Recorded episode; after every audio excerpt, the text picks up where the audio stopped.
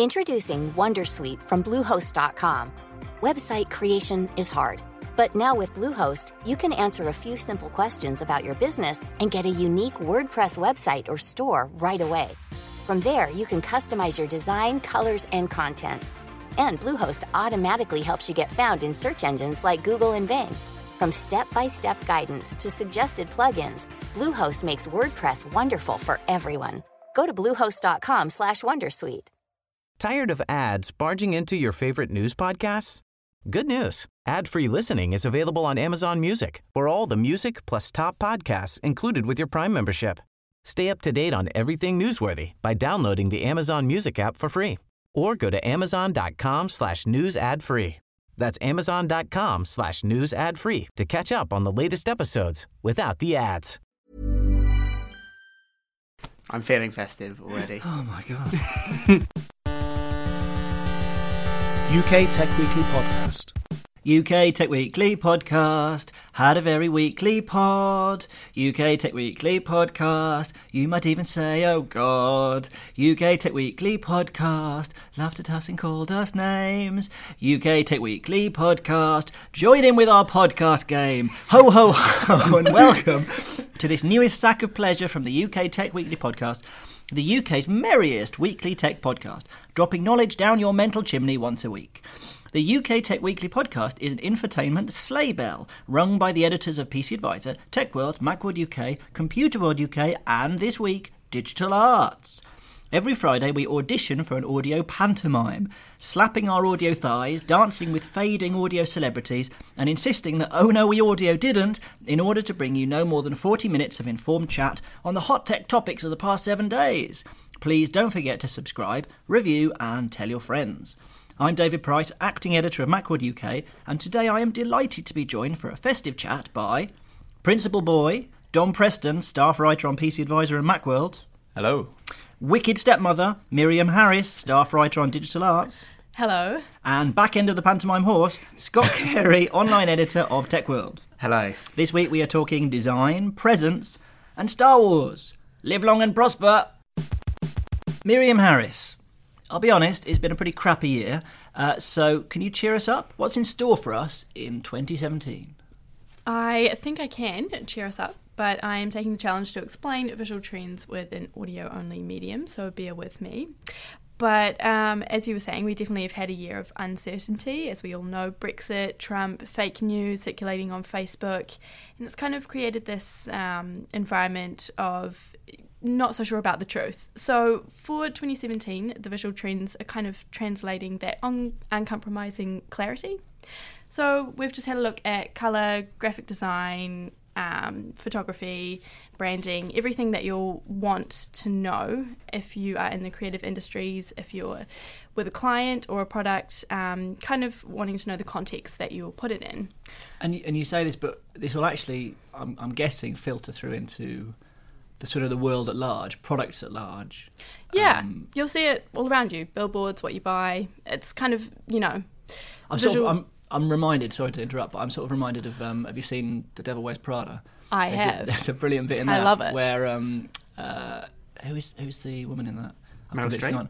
No, but the younger one. Oh, Um, Anne Hathaway. uh, Anne Hathaway. Anne Hathaway's wearing a blue jumper, and, Yes. and she's saying to Meryl Streep that she's not affected by um, fashion trends at all. And then Meryl Streep sort of schools her, and, he, and she says basically that she chose that colour sort of three years earlier, and it's filtered gradually through.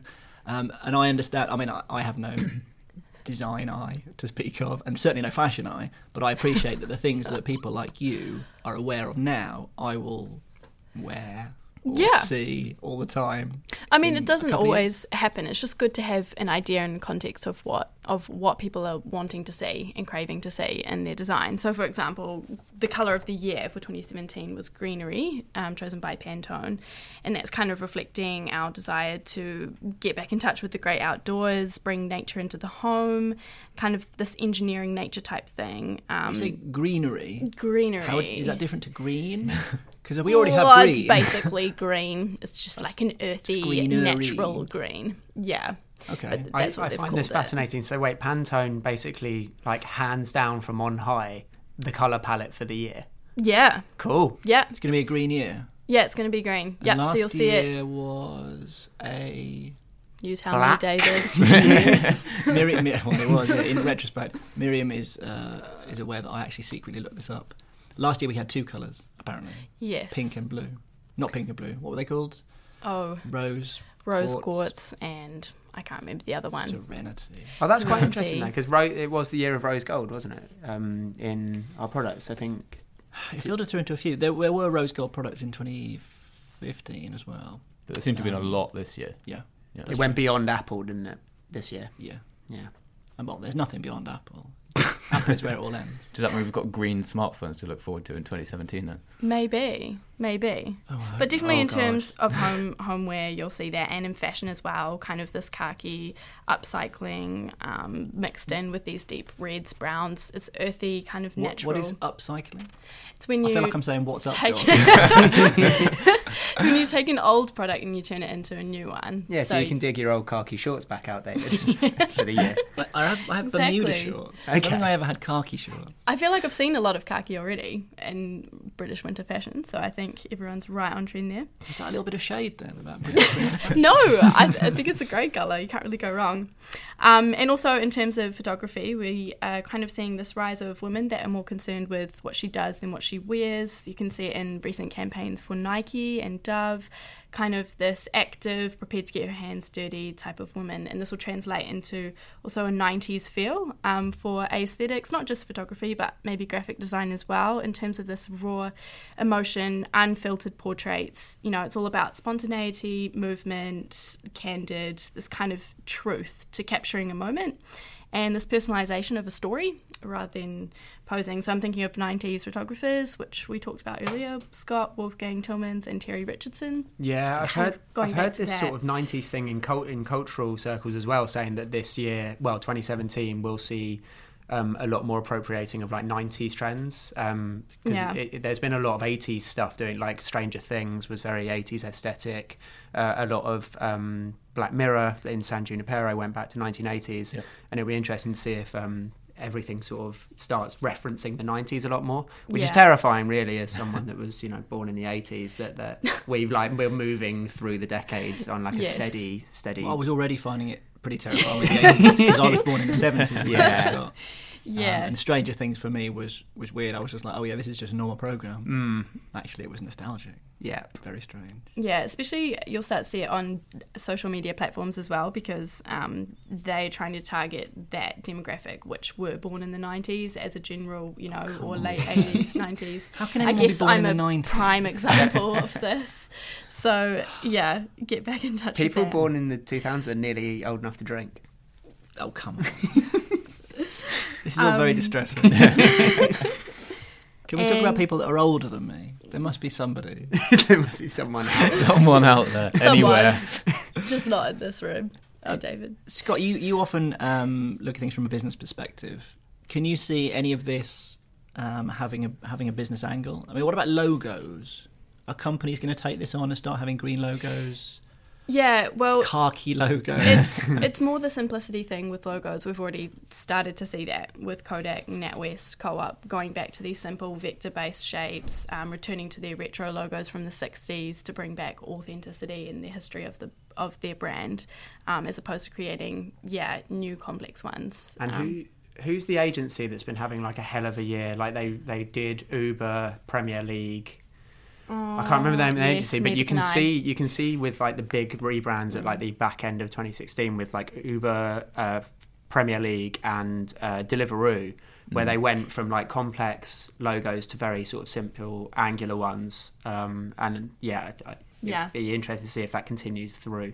Yeah, I think it will. I think that's kind of what everyone's craving in a world where you know products and logos can be produced so digi- digitally and quickly. It's good to see craftsmanship and authenticity and simplicity out of that. kind of Yeah, I think with Uber and Deliveroo and, and even Premier League to an extent, um, it needs to be clear enough in like the form of an app widget, and that's why uh, Exactly. like making it simple um, makes it stand out on your home screen a bit more. Yeah. I think that's it, like informed those decisions. definitely. Like we, like we used to change digital magazine covers so that they would work in the little thumbnail in iTunes. Yeah. Yeah. Digital magazine. Because you can't have it like stacked full of cover lines because you can't read them. No, exactly.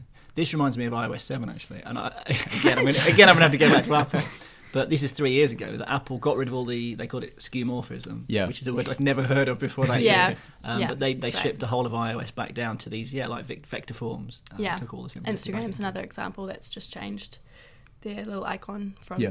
yeah, skeuomorphism to Yeah.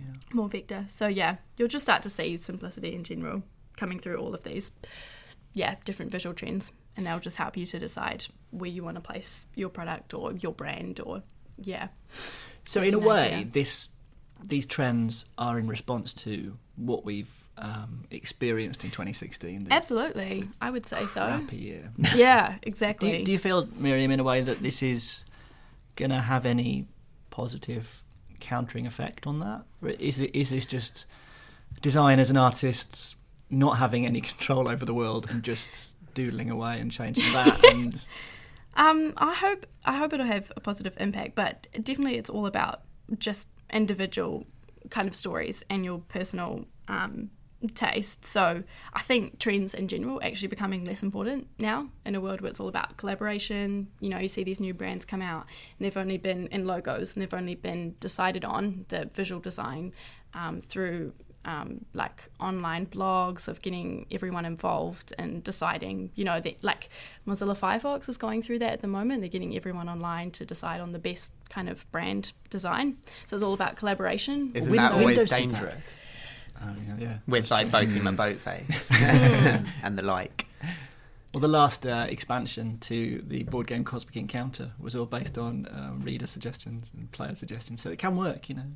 Uh, yeah, I No- guess no if you have uh, if you have a nice sort of tuned in audience rather than just the Nerdy general public. Exactly. Yeah, exactly. Yeah, but And yeah, Win- obviously- well, Windows did that, didn't they? They adver- and the advertising campaign was all about Windows was my idea. Yeah. I feel really old. I'm just saying, oh, this has all happened before. But I suppose it is always a cycle. Well, it's isn't all sick, with. Yeah. Yeah, exactly. Um, Dom, you're Yes. going to be talking about Star Wars a little later. We don't want to spoil either the film or what you're going to be talking about, but do you have any thoughts on the design in Rogue One? The, the sort of the conception of a future, and we look back at Yeah. the original Star Wars films, and they look incredibly. Um, I think they've, they've sort of dated quite well, but they look like a very past version of the future. Well, that's one of the really interesting things about Rogue One is because it's a prequel to uh, the original Star Wars film, sort of a very immediate prequel set just before that film. Uh, they've really gone to efforts to capture that same aesthetic, and I think that ties into that authenticity uh, idea. So, like, they've made a point of getting all of the fighter pilot extras to grow out their sideburns and moustaches so that they look like they'd been cast in the original 70s films. And they've actually used some old footage, some sort of uh, cut footage from the original film as well. So you do have this mix of actual 70s extras with current extras designed to look like they're from the 70s. And That's that- all- um, Harrison Ford had that, uh, sh- that shirt wide open, didn't he, with all his chest hair sticking? Yeah. yeah, It was exactly. so funny that that was their idea of the future. but- That's always been one of my favourite things about the Star Wars aesthetic is that um, it looks like a very lived-in world. It's not like super futuristic. Like a lot of the spaceships have dings and Yeah. like dirt on them, and it, it looks like everything's a little bit rough and ready. And a lot of the droids are a bit sort of clunky and rickety and stuff like that, rather than Everything's always broken. yeah, I, I think it's interesting. Yesterday, the um, trailer, well, some like the teaser dropped for the new uh, Blade, Blade Runner, Runner. film, uh, Blade Runner uh, 2049. 2049. Yeah. Um, and the aesthetic of that looks very, very similar to the original Blade Runner, even though it's f- set uh, sort of 20 years ahead. 20 or 30, something Yeah, like that. Yeah. Um, and it's still got that real sort of steampunk aesthetic, and That you've got a- a lot, was a great look. a lot of neon, um, like that that vision of LA, um, sort of 30, 40 years in the future. Um, and it's interesting that they that Denis Villeneuve is doing the same thing. Um, that they're doing with Star Wars in terms of trying to keep that aesthetic and not trying to rethink it too much or like reinvent the wheel. The thing that they got really right in Blade Runner was the sort of corporateness of everything. Yes. Yeah. I thought that was really nice. You get those about in Aliens as well. There's that whole thing about what's it called? The Weyland Yutani. Weyland Yeah. Yutani. I knew you'd know that. yeah. Well, that's 26. Uh, that's 2017, I should say, Yes. um, which is coming up fast. I don't know where this year has gone. Um, before we move on to our next topic, uh, let's go around the room. The question is this: 2017 or 2017? wow. oh, Scott Carey. Amazing. Uh, 2017. Oh, let's hope so. Miriam Harris. 2017. And Dom Preston. 2017. Heavily Brilliant. optimists. Oh, this is fantastic. Why on earth are we optimists? I have no idea. I suppose there is very few people left to die. I'm an England football. I'm an England football fan, so I, I know that like history doesn't affect my optimism levels. I don't really understand that reference, but I'm sniggering anyway. Um, is, is there football next year? No, don't No worry. football. No more football. Uh, so uh, let's have a short break, and when we come back, we're going to talk about Christmas presents. Scott Carey, as you know, it's better to give than to receive, which is why I didn't buy you a present. But what are you going to be pulling out of your sack on Christmas morning? That's the second time I've I used that innuendo. you were going to use that more than once. um, no, I think uh, it's a good opportunity this time of year to talk about some of like the uh, things that have come out this year that we might be buying for people or we might be hoping for. Um, and I think like the big the big ones this year is is like which games console to buy is always a big one. And I think this year more than ever it's a really tricky one because there are so many of these weird new like hybrid variants. There's like the PlayStation Slim, the PlayStation uh, Pro. Pro. the Xbox One. Um, so trying to work out which one of those to buy is is going to be a big struggle for for consumers this year. Uh, I know that one of my colleagues has just bought the Slim, which is like two hundred and sixty pounds, but then the Pro is three hundred and fifty pounds, and then on top of that, you've got um, the PlayStation VR, and you've got the big rise of like VR um, this Christmas time, and you're always Christmas is always the time for the early adopters to sort of jump in and um, start looking at these things. Well, this might be an interesting one because the this I think this is the first Christmas where VR has the potential to be mainstream. Yes. a little bit mainstream. Yeah. Because I think the early adopters have been going at it for a little while, um, but you might get some normals getting getting VR this Christmas. It's still very expensive. It is. What's what's the best option on VR? Well, it, it, Lewis um, Lewis Painter is is the our expert on VR here, and um, talking to him over the past couple of months, he seems pretty uh, bullish on PlayStation VR being the best option here. Uh, obviously, the price difference isn't as um, isn't as useful to you if you don't have an existing PlayStation console. Right. Um, so the P- PSVR is like three is three hundred fifty pounds, maybe four hundred once you bundle in the camera and the little light lightsaber like pom poms that I like to call them. Yeah. Um, but the Oculus Rift is like an extra hundred on that. The Vive I think is an extra two hundred on that. And the Oculus, you'd need a PC. Yeah, And it has to be a um, pretty pretty robust system. Yeah, you need something quite powerful to run Oculus games happily.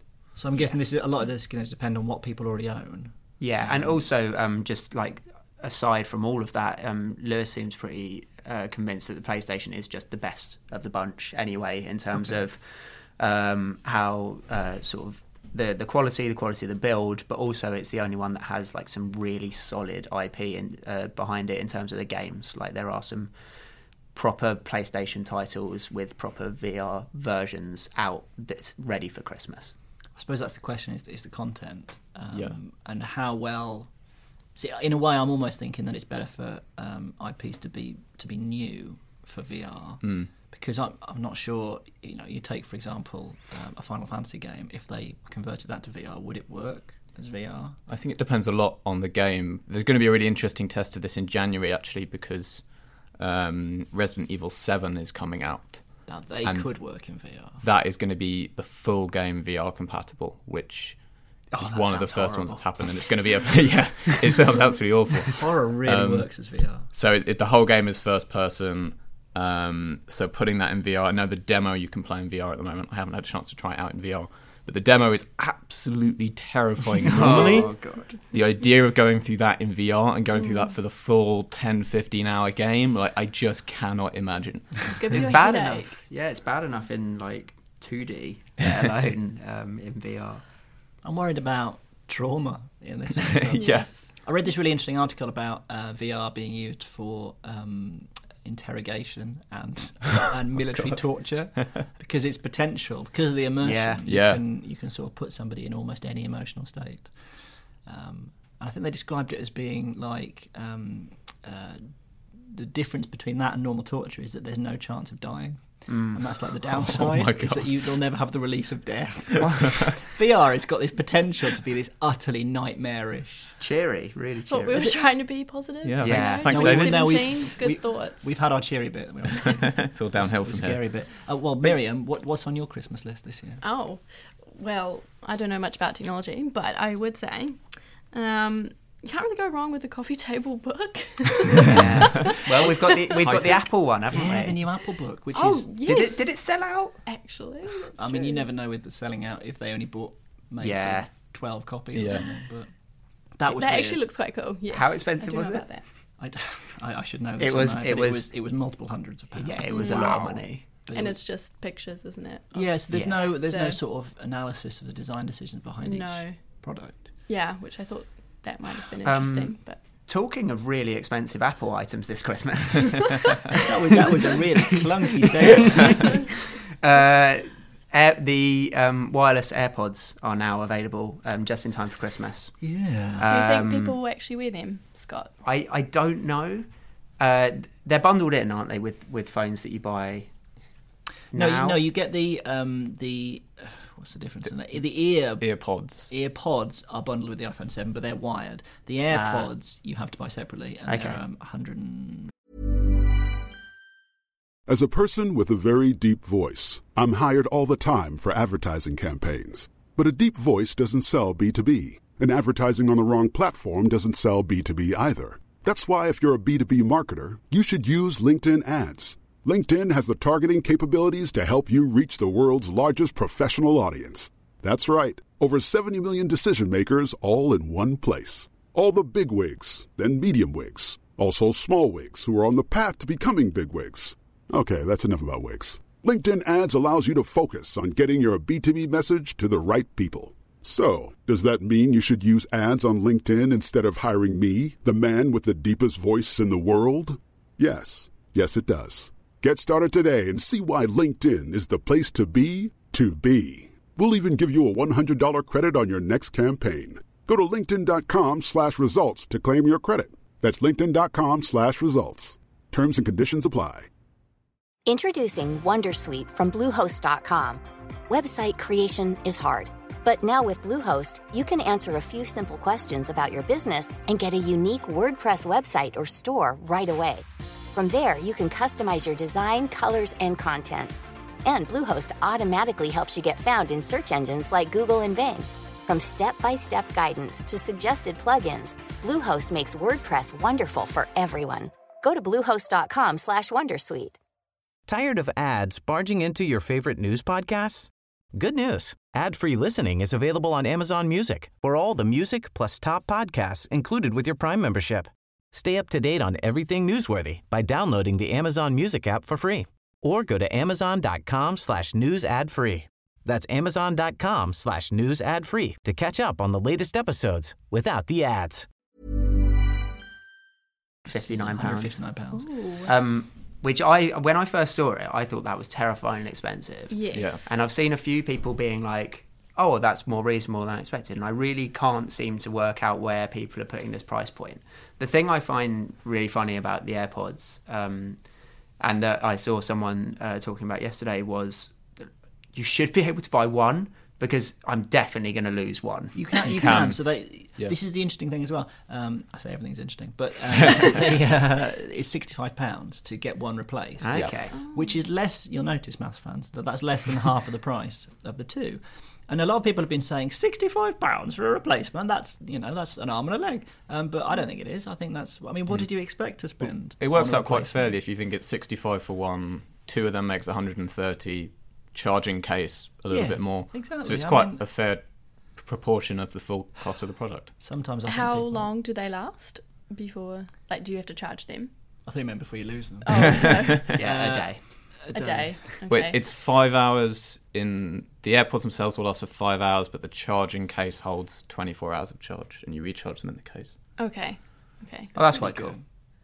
The, the real issue I think most people have with the AirPods is whether they're going to fall out. Yeah. um, and that's something you don't know until you try them. Um, Yeah. My colleague uh, at Macworld US, Susie Ochs, has reviewed them, and she made a video of herself like jumping up and down and dancing and, and, like hitting the side of her head. Yeah. like, and uh, and they just didn't come out. They were perfect. So when what's what kind of situation would they be best, you know, used in? Better than ones with the with the wire. What's I think just day to day, Yeah. really. Yeah, I mean, I, I would probably just use them day to day, like on my commute. Um, I mean, I At the wear. gym. Yeah, I wear over. ear. yeah, gym. I mean, gym is is is. That's an Yeah. obvious It one. depends on If they'll stay whether in. they stay. that's the key. That's the key differentiator there. Uh, but if you've got a scarf on, the wires gets tangled up with that. Yeah. Yeah, relevant this time of year. gym in Um, London? But might I. I always sort of oh yeah, you wouldn't have the scarf in the gym unless you were being really weird. So I'm just interested if like, and it's difficult to say without trying them, but like. I assume with Apple that they are of a very high quality and a very high quality sound wise because the original white ones with the wired ones are okay, yeah, um, but for that price point, they they, they have to be pretty superior to um, some of the cheaper wireless headphones that are on the market. Yeah, reports are that the audio quality is good, the fit is good. Um, the main um, problem, I think, is that i- is the Siri control, which seems to be quite clunky at the moment. Um, it's slightly awkward. I think you have to sort of tap them to activate Siri, Okay. and then there's sort of a limited um, sort of palette of, of uh, phrases that it responds to that aren't necessarily the most intuitive at the moment. You- Well, no one uses Siri anyway, so we're fine. well, yeah, Exactly. this is the thing, is you need you need to use Siri with these. Otherwise Yeah, they're, they're no more convenient than than wired ones, really. Um, I- I- there's an issue with the volume uh, increase it. you sort of you tap them and then you say volume up, and then it and it increases the volume by I think two notches on the scale. Is that the only way to turn the volume up? Uh, well, you can still do it through You your can do phone. it through your phone. Um, but that's the only way to do it with Siri. And even if you say something like, you Because I don't want to do that on the tube. yeah, wouldn't Yeah. people find it weird talking to these? I don't like that idea. I think that's when you have to get your phone out, and it's slightly annoying. Mm. Maybe at some point, voice control is going to become normalised, but Yeah. it definitely hasn't yet. No. Um, it's got more, a lot more reliable. Yeah, in, like in the movie Her, like everyone's doing voice controls all the time, aren't they? Um, and I still haven't seen that. Oh, have you not? I mean, yeah, it's it's really. Isn't that like a dystopian vision of hell? it's not dystopian. Well, it's kind of dystopian. It's kind of in the middle, but A light um, dystopia. it, it's um, a dystopian yeah, comedy. yeah, basically, if like Wes Anderson did a dystopia, it's a bit zany, um, but it's uh, yeah, it- it's sort of jarring watching it in that. But you can you can definitely envision a world where where it's a little bit more normal, especially in urban environments where everyone's got their headphones in all the time. Um, going back to Star Wars quickly, I thought it was interesting because my little cousin is a big Star Wars fan, and I hate buying gifts for kids. I find it so difficult. Um, so I was hoping to get him some sort of Star Wars merch. And the interesting thing about Rogue One, um, which we will probably get onto later, is that where um, the new Star Wars last year had like really merchable, like Yeah. uh, That's like a IP. horrible, horrible Yeah. word. So BB-8, the little um, circular uh, droid, is uh, you can get a toy version of that remote control. Brilliant gift. Well, But- Sphero did a really nice sort of take on that because they already had a little ball that could roll around. Yeah. And they Yeah. just basically had a little attachment that sits on the top. Yeah. It's really clever. um, and uh, I think a few of the characters from the new one um, are a little bit more sort of immediately recognisable. Uh, also, they, there are lightsabers, Yeah. uh, but in Rogue One there are um, very few lightsabers. Uh, which again is an easy gift um, for a ten-year-old boy. Uh, so I was really, really Is struggling. because there's no Jedi in Rogue One? Uh, I haven't seen it. yeah, yeah, yeah, there- there aren't yeah, any there Jedi. are no Jedi. Well, there's there's one. Ah, is that Darth Vader? Yeah, but he's in the trailer, so Yeah. Okay. I'm very disappointed about the lack of lightsabers. Lightsaber toys, though, are a bit of a, a sort of monstrosity. they're not as good as actual lightsabers. I know, I know. the whole thing about lightsabers is that they're like almost magical. You Mm. know. Can they can they cut through anything? Is that right? Have I got that right? Uh, Except other lightsabers. Yeah, pretty much anything. I'm I'm sure people who are bigger Star Wars fans than me will immediately. You there know, will be a Star Wars wiki or whatever it's called. Wookiee. There'll be some type of made up metal yeah. that, that they can't cut through. Yeah. I've got no doubt. because there was that business with um, Adam Driver's lightsaber in uh, The Force Awakens. They Yeah. had the side guards, Yeah. but the side, but they weren't completely made of light. So they were like little bits. So if you if you sort of like Yeah. ching on his lightsaber and then ran down the length of it, it would just cut through the handle anyway. Oh, so yeah. little side So it's guards just no for show. yeah, But that that kind of was an indictment of Adam Driver's character, wasn't it? it was because yeah, it reflected his lack of um, self control. Yes. Uh, this is all very exciting. Uh, I'm sure we're Um, putting people to sleep. Uh, Yeah. are Uh, there any non-Star Wars toys you're interested there were there were not not so many toys just because again I find it really difficult to buy for children. Um, but one thing I did notice this year is that uh, it might be sort of in more ways than one the Christmas that Amazon owned, and Amazon sort of in- increasingly owns the shopping experience, but also their their products seem to be getting really popular this year. I um, I know quite a few people that are getting or are asking for Amazon Echoes. Yeah. Uh, I've got an really Echo good Dot deal, for my dad. yeah, I've got an Echo Dot I hope he's not um, that I'm giving to someone, and also the um, Will that person be listening to the podcast? uh, probably not. That's the spirit. You, you hope that family support, but you nah. Um, I don't think anybody in my family has listened to the podcast. Oh, that's a shame. Very sad. And then the other thing that I uh, got bought for my birthday, which I actually think is a really good product, so I'm now buying it for other people, is the Amazon Fire Stick. And I was really out on the Fire Stick, um, but now that I've got one, I use it all the time. Like I went home on Sunday, um, I really wanted to watch Die Hard. I didn't know what like streaming service it was on, so I literally just typed it in, and it was like, oh yeah, it's there on Netflix. I opened Netflix, bang! I was watching Die Hard within a couple of minutes. That's so the dream, isn't it? I think it's I think it's a really good product, and it's forty five quid, which is a really reasonable price to buy for someone for Christmas. Yeah. Yeah. Well, that's a pretty good point to end, I think. Uh, buy the Fire Stick. There you go. Yes. That's what Santa's going to get for a lot of people now. Um, before we move on to our final topic, which uh, is Star Wars, obviously, uh, let's go around the room. Uh, question is the most wonderful time of the year, or now is the winter of our discontent? Scott Carey. The most wonderful What the time of what? the year. Why am I so optimistic? What? What was the second option? Now is the winter of our discontent. Have I got that right? Yeah, Which yeah, is the yeah. third? I think so. Well, Basically, is Christmas bad? no. Wonderful time of year. Oh, good. Dom? Yeah, and most wonderful time of the year as well. Great. Well, we are very actually optimistic. Yeah, aren't we're in a This good is mood. great. Um, we'll be back after a short break to talk about Star Wars. Spoilers alert! Spoilers alert! Spoilers alert! Actually, we will try not to do too many spoilers. Um, Dom, Yes. you uh, have reviewed uh, Star Wars Rogue One for PC Advisor, I believe. Yep, that's right. Um, is it any good? It is good.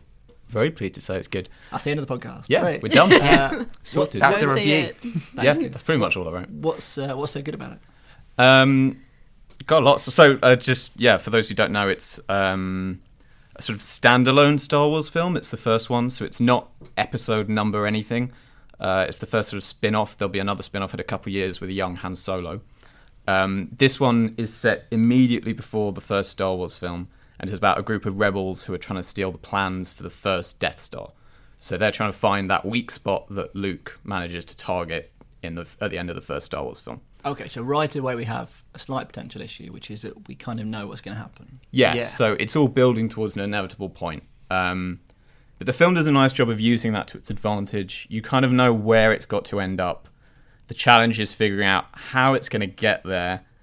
And also, because it's willing to go a bit darker than Star Wars films normally do, the question is which of the characters are going to make it to the end. Is that, that's the thing I found interesting, um, and like that's why the spoilers aren't really spoilers if Yeah. you're paying attention. Because if you've seen the original Star Wars movies, you kind of know where you're going to be at the end of this movie. There are certain aspects of it that are really interesting that you're going to want to find out. But actually, there, I had this weird. I watched it last night and I had this weird sort of realization about halfway through where I was like, "Oh yeah, wait, th- this is a suicide mission. Like the, these guys are probably not getting out of this. They, they, they and they're fully aware Yeah. of that." Um, so it, it sort of raises the stakes of, of where we end up in terms of the the sacrifice that these guys make, and that sort of darkness is the bit that I really enjoyed about it. Absolutely, it sets a different tone, and what I thought, partly because of that, and partly because of some of the way it's shot and some of the way the action is staged, it felt to me like the first Star Wars film that where it lived up to the wars bit of the title. Um, you know, Star Wars always had a lot of action, but it's never really felt like war. It's you know, rollicking, fun space adventure for the yeah, most it's part. always it's always a happy ending. yeah, Um, the Clone Wars were like the cleanest war Exactly. ever. Whereas this Clean Wars. really does kind of feel. yeah, this has that war film feel to it. They made a point of saying they were going for that sort of like classic World War II film, sort of you know group of soldiers behind enemy lines on a desperate mission. Uh, There's a lot of water. There's a lot of like Yeah. sort of Saving Private Ryan esque Exactly. like soldiers like fighting on the beach Yep. kind of thing. Even though they filmed it in the Maldives, which is slightly different to filming it in um, Normandy. It's not bad being an actor, is it? No. No. This is the second uh, consecutive film with uh, a female lead. Yeah. Um, and I'm going to resist throwing this to Miriam, just because she's the only woman in the room. Um, it- how are they getting on with that? Because I remember with um, uh, what's it called, the, uh, the Force Awakens. Mm-hmm. Uh, they they- the two leads were a woman and a black man. Yeah. And then you know people online were throwing loads of abuse at that because they're Because people online. Uh, Yeah. But this time I've heard less about that. There's been less. Uh, there has been a bit. There was uh, the sort of alt right movement have kind of moved to um, uh, Boycott? persuade. Yeah, boycott. That's the word I'm looking for. Um, boycott the film. Apparently unsuccessfully, given what the first weekend's box office results were, which were very good.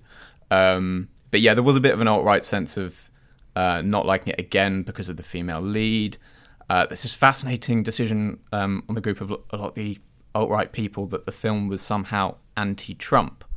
uh, there's nothing in the film that references Trump, even in some sort of very subtle, you know, wink wink way. Although you know the film is generally not very pro-fascist. Well, so- exactly. That's the thing. It's anti-fascist. So by saying it's anti-Trump, you're just basically saying, "Well, Trump is the empire." Ba- basically, They're yeah. openly aligning themselves with it, and people have been tweeting, "I'm with the empire," as this sort of boycott Rogue One because it's anti-Trump. I'm with the empire. So Oh, you're for heaven's sake. mental. really openly agreeing with the fascist space Nazis. Oh come on. Um, but this was partly because one of the writers uh, tweeted and got in a little bit of trouble with Disney over it. Apparently, uh, tweeted that the Empire were white supremacists, and that that was part of the point of it, which I think is kind of what sparked sparked it all off. Well, that doesn't work, of course, because uh, the bloke in the last one was a stormtrooper and he was black. So Well, wouldn't have let him be a that's the stormtrooper, first order, though. That's not the Empire. Oh, Because I've let there was there down, was actually a point of this in, in Rogue One where there's a bit where they go to a scientific facility and they sort of bring out all the engineers, and I noticed that all six of the engineers were old white men. yeah. And I was internally thinking that's terrible, Star Wars. You know, put some women in there, put some ethnic minorities. And I thought, oh no, wait, it's the Empire. Yeah. Those are the baddies. Of course, they've only got old white men as their lead scientists. It's kind of the point, isn't it? And that's why. And the rebels are this sort of ragtag bunch. Like, and and the characters in Rogue One are actually a really strange mix of Yeah. people. Like, you've got um, you've uh, got Jyn, who is uh, the the lead woman, but then you've also got uh, uh, an actor from Hong Kong. Mm-hmm. Um, I can't. Uh, I'm not sure where his partner's from, but it's somewhere else in Asia. Yeah. And got a bloke who's got a squid for a head. Yes, the lead man is Mexican. Yep. Um, there's uh, the uh, Jyn's father is Swedish. There's Mm-hmm. uh, this random mix of accents, and We've got Forest Whitaker as Saw Gerrera. yeah, no one ever knows what accent he's trying No, to. Put on. I- I, I went don't to see what he was Arrival going earlier this year, and I have no idea what he was trying to do in that. Miriam, are you going to go and see this? You and me are the are the two here that haven't seen it. I'm definitely going to see it. I about think you have to be a fan or at least have watched them or. Have you not? You've not seen any Star Wars? I have films? not seen any. I'm so sorry. I think it is. It is hard to come in cold on Star Wars. yeah. You could Yeah. bleed foreigners at this point. Do they have Star Wars in New Zealand? wow. I feel like it was probably um, filmed there. But, um, yeah. Um, well, we said we'd do spoilers. Um, is there anything you want to talk about that is a spoiler? Does anybody die that you want to talk Well, about? as we said earlier, like um, there's no point in even spoiling it because it, it's you kind of know that these people are going into uh, what is essentially a suicide mission, and for me to tell you who dies and who doesn't would just be pointless. You might as well just go and see it. Yeah. Um, but then the thing that I found really interesting is that like, and Family Guy have always been hot on this. Is like one of the big criticisms of the original Star Wars film is that like the Death Star was way too easy to blow up. Like it was like Yeah. this really obvious flaw that Luke Skywalker could go after and like hit it with his um, blaster, and then like boom, the whole Death Star goes up. Um, easy as that.